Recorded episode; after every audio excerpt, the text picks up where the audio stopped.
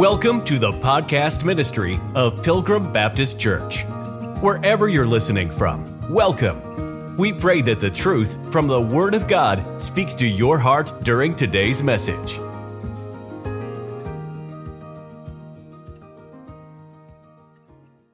Scripture that are vitally important to understanding this chapter and the charge that's been given to Timothy from Paul through the Holy Spirit. 1 Timothy chapter 1, verse number 14, the Bible says, And the grace of our Lord was exceeding abundant with faith and love which is in Christ Jesus. You know, the Bible says that, uh, that concerning God's grace, my grace is sufficient for you right now as a saved child of God, you can tap into that grace now.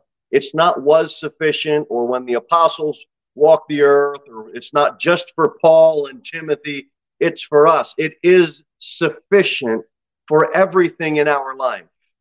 In, the, in, in Titus chapter 2, it says, For the grace of God that bringeth salvation hath appeared to all men. And that grace of God is what we are trying to point everyone that we can to.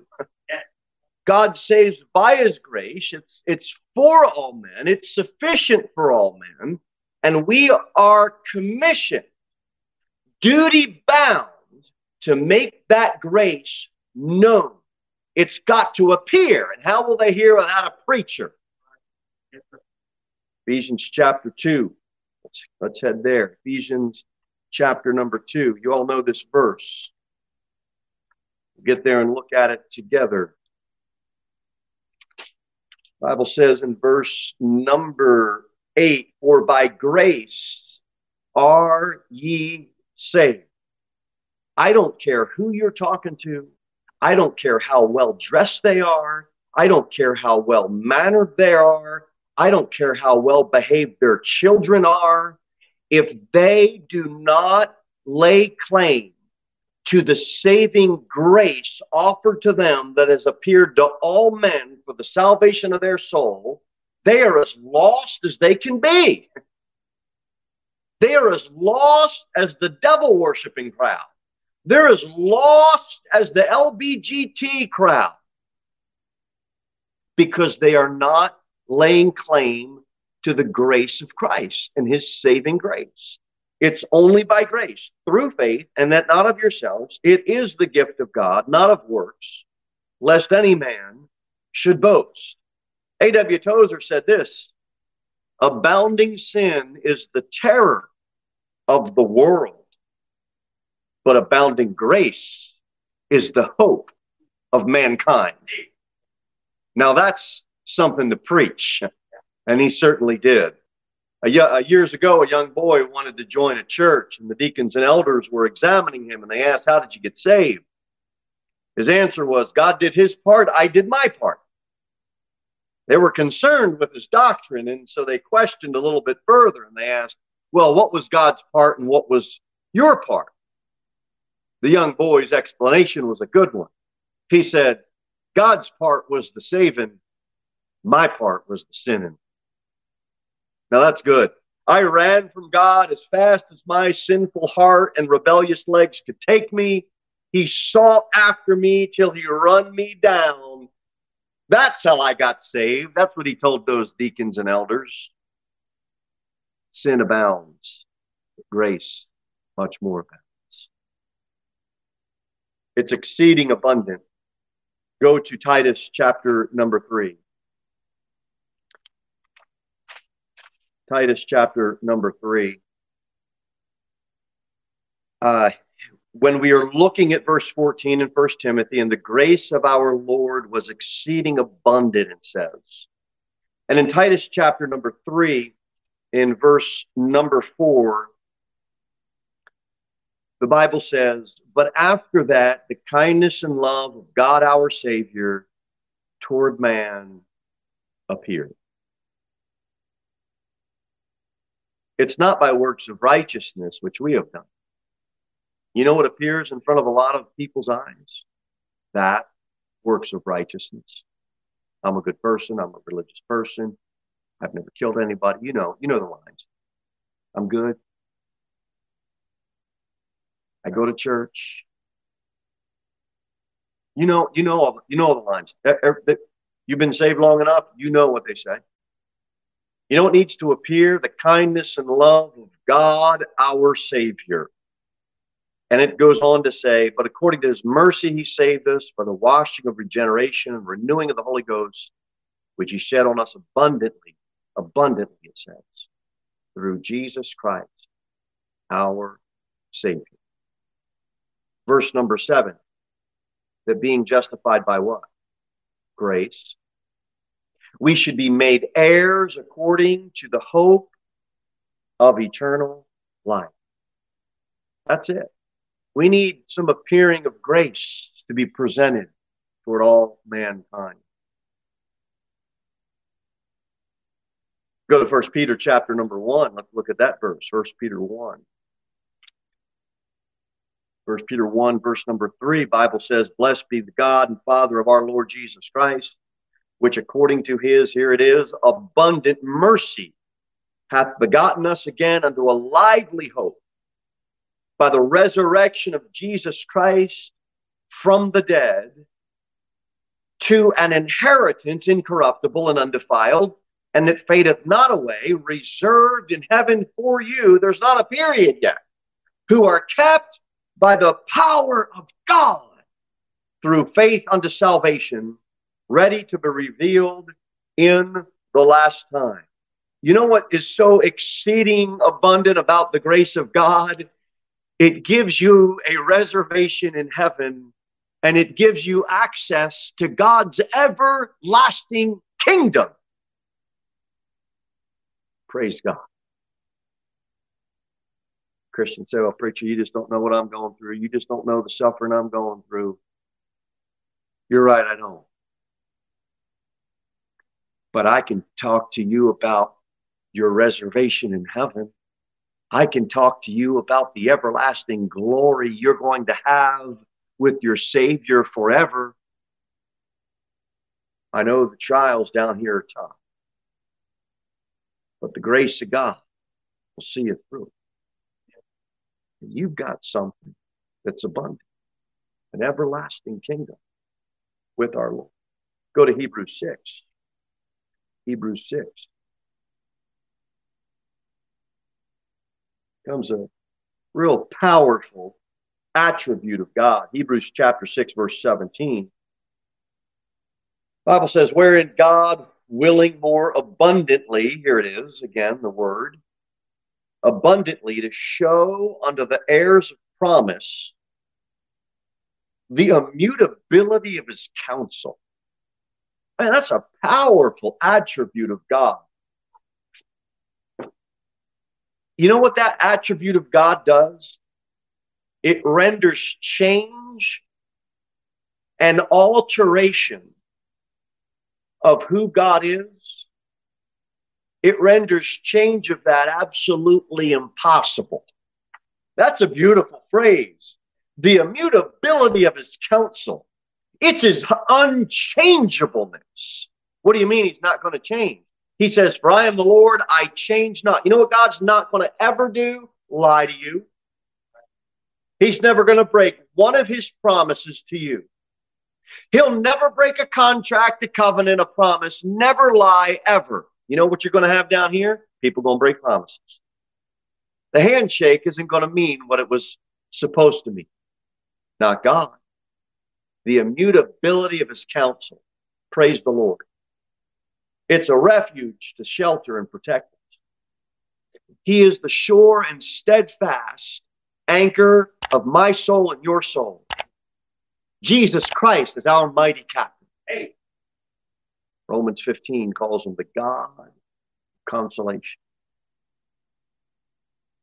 Second Corinthians goes on to say, For as the sufferings of Christ abound in us, so our consolation also abounded by Christ. Go back to First Timothy because we are looking at we are looking at I'm, I'm, I'm sorry I want to stay in Hebrews 6 because I want to I want to read the rest of this verse. I got stuck on the immutability of his counsel. That's such a beautiful phrase. It says, confirmed by an oath, that by two immutable things, in which it was impossible for God to lie, we talked about that, we might have a strong consolation, we talked about that, who have fled for refuge to lay hold upon the hope set before us. We've got some exceeding abundance in, in the Lord Jesus Christ. And one of it is the immutability of his counsel. He's our sure and steadfast anchor. He's our comfort, our full consolation. All right, let's go back to First Timothy now.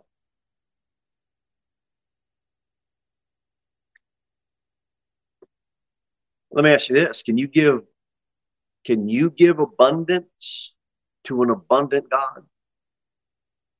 You know what the Bible talks about for us as his saints? The abundance that we can give to our God. It's our rejoicing in him. We have a God of all grace. He's abundant of grace. It's a the, the appearing of it has appeared to all men. We should make that appearance known to all men. You know how we can give thanks to it? The Bible says in Philippians that your rejoicing may be more abundant in Jesus Christ. That's good. That's good. When we're looking at First Timothy chapter 1 and we're in verse number 14, and the grace of our Lord was exceeding abundant, and it says with faith. Now, what is faith? It's the substance of things hoped for the evidence of things not seen. You know what faith? It's not seen. It's found, but it is not seen. Where is it found? Only in the person of the Lord Jesus Christ. And if you want to live a life honorable to the Lord, you know the verse. How do we walk? By faith. How do we live? By faith. Three times in the New Testament, God tells us the just shall live by faith. Romans 1:17, for therein is the righteousness of God revealed from heaven, from faith to faith, as it is written, the just shall live by faith. That's Romans 1. Galatians 3, but that no man is justified by the law in the sight of God, for it is evident, evident, for the just shall live by faith. Romans 1, Galatians 3, and then Hebrews 10, verse 38. Now the just shall live by faith. Three times God, God's word says in the New Testament, believers, how are you going to be just?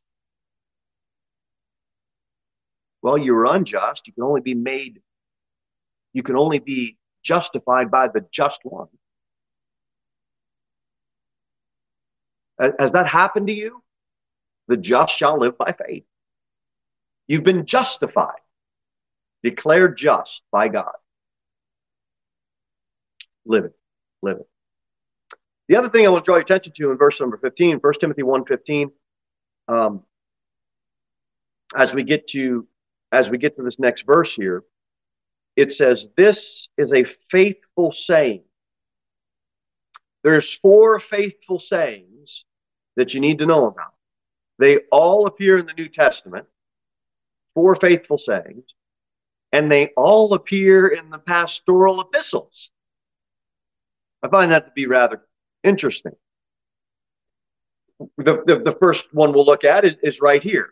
This is a faithful saying and worthy of all acceptation that Christ Jesus came in the world to save sinners, of whom I am chief. You know what that means? Worthy of all acceptation? It should be well known. It should be widely accepted. It should be in every household. It's called Christianity 101. It should carry some authority. And you know why it's so worthy? Because it's so simple. You know why it's so easily to accept? because anyone can believe it. You don't need eight years of theological training. You know what you need? A young boy, a young girl, a senior saint to just meet somebody and say, I've got something worthy to talk about my Savior. Can I tell you what he did for me?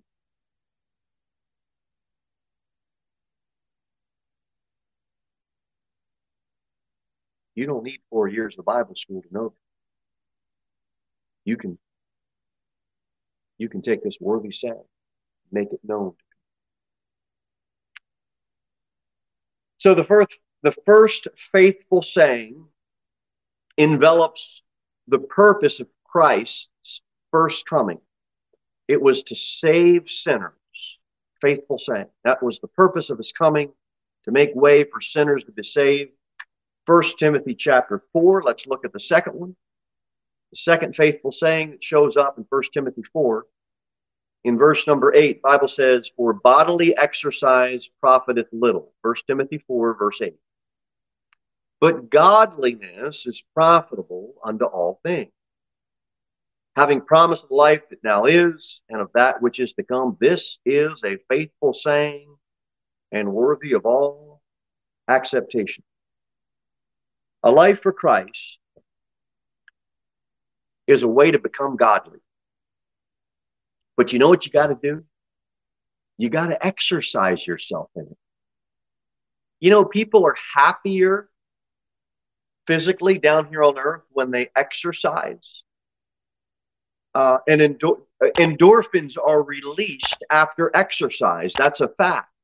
It's the brain's feel good neurotransmitter.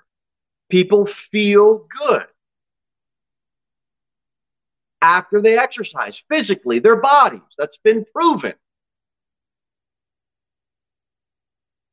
You want to labor for Christ? You're going to have to get in shape for the labor. Not physically, spiritually.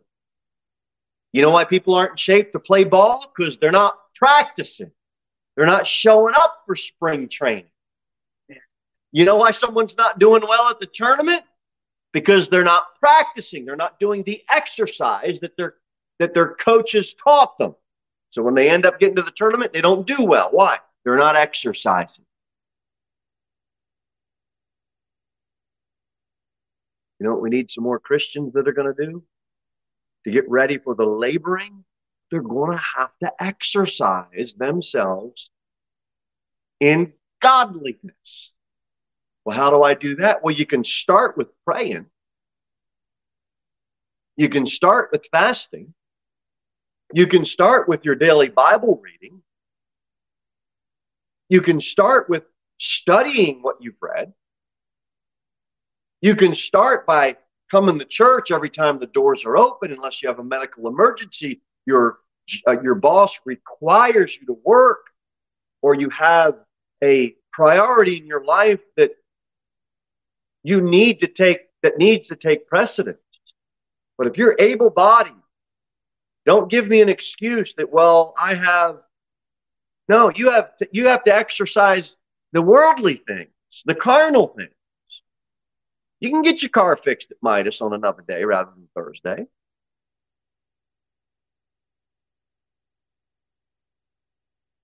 Well, I got family devotions. You can do them after church or before church.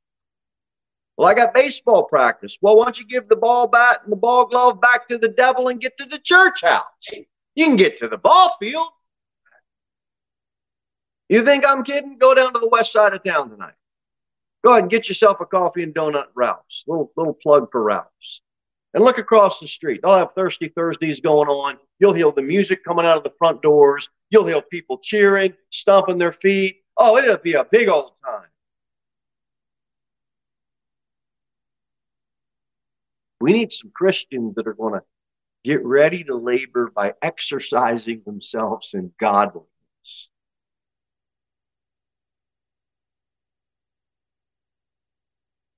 We parked there a little longer than I wanted to, but we got some good preaching on that one. Faithful saying one, faithful saying two. The third faithful saying is found in Second Timothy. Second Timothy 2. Look at verse 11. It is a faithful saying for if we be dead with him, we shall also live with him. If we suffer, we shall also reign with him. If we deny him, he also will deny us. If We believe not that he abideth faithful. He cannot deny himself. You know? You have a third of the faithful sayings. It has to do with the resurrection. If we be dead with him, we shall also live with him. So you have faithful saying number one, a way to make sinners saved, the purpose of Christ's first coming. You have a faithful saying that talks about exercising yourself in godliness, a way to live for Christ. You have a third faithful saying that shows up in 2 Timothy 2 that has to do with the resurrection of Christ and us in him. And then in Titus chapter number 3, the fourth one, verse number 8, this is a faithful saying that these things I will that thou affirm constantly. Titus 3 8. That they which have believed in God might be careful to maintain good works. Those things are good and profitable unto men. Talking about how you live your life.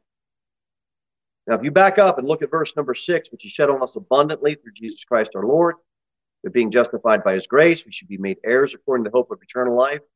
You have got all of that living tied in with a glimpse or a look at eternity.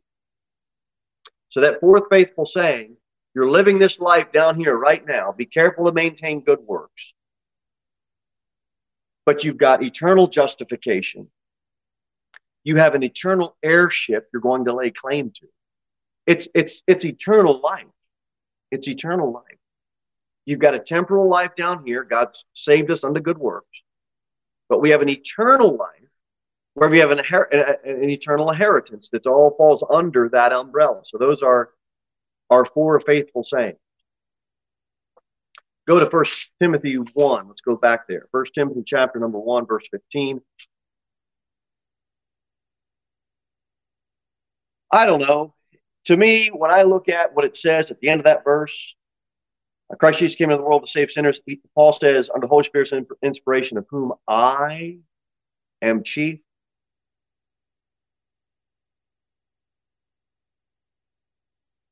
You've got someone laying claim to the chief of sinners that really is the chief of examples besides the Lord Jesus Christ, besides God manifest in the body of flesh, if there's a Christian I'd like to be like, it'd be Paul. How about you? He laid claim, I am the chief of sinners. It's a religious man, proud to be a Jew, good stock, zealous, he glorified in his genealogy, and he went forth as the Goliath to stamp out Christianity. That was Saul.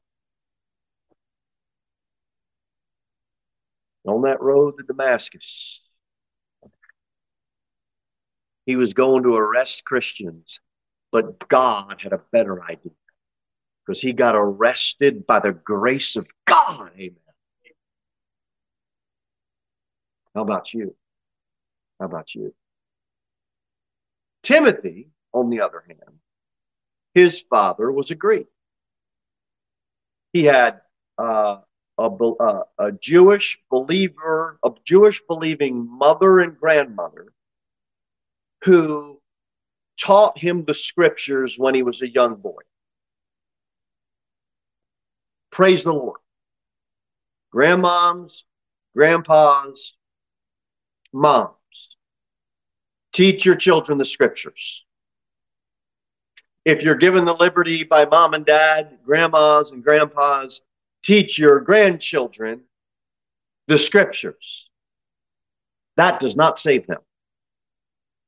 You know how I know that? Because Timothy was converted under Paul's ministry. He learned the scriptures, he had a good heritage. We need more of that in America. He had a good heritage, but that heritage didn't save him. You know why Timothy says, my own son, Paul says about Timothy, my own son in the faith? It's just referring to, it's a reference to he was converted under Paul's ministry. Now that's pretty good because when you connect the two of them, both of them share one thing in common. They were very well educated religious men. They knew some stuff. And you know what that tells me and tells you? You can live a model life, a religious life, and be as lost as you can be. Living a model life doesn't save you. I'd love them as a neighbor because I know they won't steal my livestock. They won't break into my house. But don't mistake in that for where their soul's headed. They might need a knock on the door. They might need some fresh eggs. You can open up a conversation, or maybe they need a stick of butter or sugar. I know nobody does that anymore. It used to be a day you got to know your neighbor. I'm just telling you, there isn't anything wrong with getting to know who your neighbor is just because you're just trying to be neighborly. Even if you don't witness to them that first time,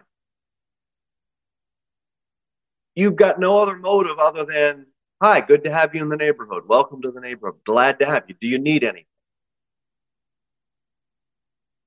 Well, if you do, you ever need something, just call on us. That's a Christian thing to do. They don't have to come to the church. But can you avail yourself? Can I avail myself to care for you? Okay, so that's what we have in uh, a likeness of Paul and Timothy. Both of them had some religious training, but they both had to come to Jesus Christ as sinners and personally receive Christ. That's what he does. He gives life to dead men that are living their life for dead religion.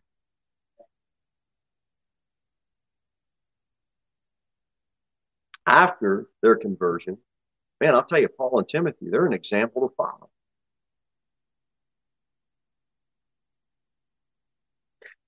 Also, I want you to notice this. This is doctrinally important. I know we talked about some practical things in Christian living, but it says this is a faithful saying and worthy of all acceptation that Christ Jesus came into the world. I must say to you, on the authority of the scripture, this was not the start of his existence. He did not come into the world as if now his existence started. No, he was pre-existent. He, in his eternality, showed up in this world wrapped in a body of flesh. And the humanity of Jesus Christ showed up in this world, but that was not the start of who he was, and that was not the start of his existence. I'm telling you, on the authority of the Word of God, Jesus Christ is 100% God. Anybody that tries to tell you otherwise by going to this word, by going to this word, is either confused and wrong or is deliberately trying to, to deceive you and is a liar.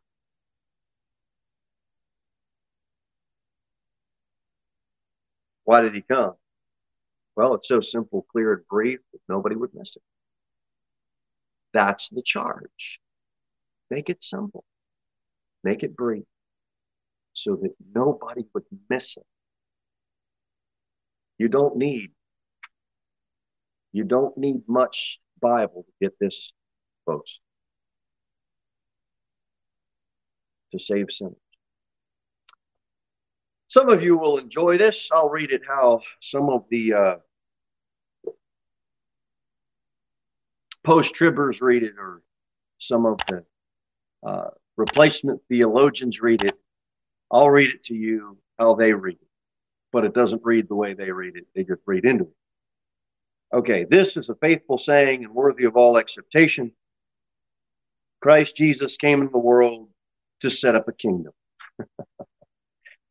no, he is going to come back and he's going to set up an earthly kingdom, but that is not why he came on his first coming. He is not setting up a kingdom when he came the first time. He came to set up a way for sinners to be saved. And you know what they wanted from him? Kingdom this, Lord, kingdom that, Lord, kingdom this, Lord, kingdom that, Lord. How about no? I'm going to Calvary. You mix up his first coming with his second coming, or you merge them together, or you want to take promises from Israel and put them with the church. You're going to be so convoluted. You're going to have a carnival of truths all mixed in like a big swirl of cotton candy. It's all truth mixed together, and it gets people, it gives them a sweet tooth and the teeth rot. You got to get it right. His first coming is very clear, and it wasn't to show a better way of ethical living.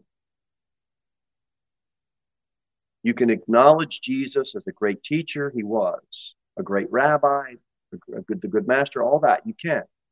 But if it is at the expense of acknowledging of who he was and why he came, we've missed it. I shall bring forth a son, I shall call his name Jesus, for he shall save his people from their sin. That's why he came the first time. Matthew 1 tells us about it on his birth. You couldn't miss it. You couldn't miss the context of that chapter. Save from sin. And not the righteous, but sinners to repentance. Paul really illustrates this in a real way by personal experience because he says, Of whom I am chief. If you draw your eyes back to verse number nine, we already preached on it, so I'm just going to touch on this. When you look at it, when it says who, he, who, who the law was made for, it says in the middle of the verse, for the ungodly and for sinners. That law came to condemn. Jesus Christ came to save from the curse of the law. The law entered, sin abounded. Look, that law condemns.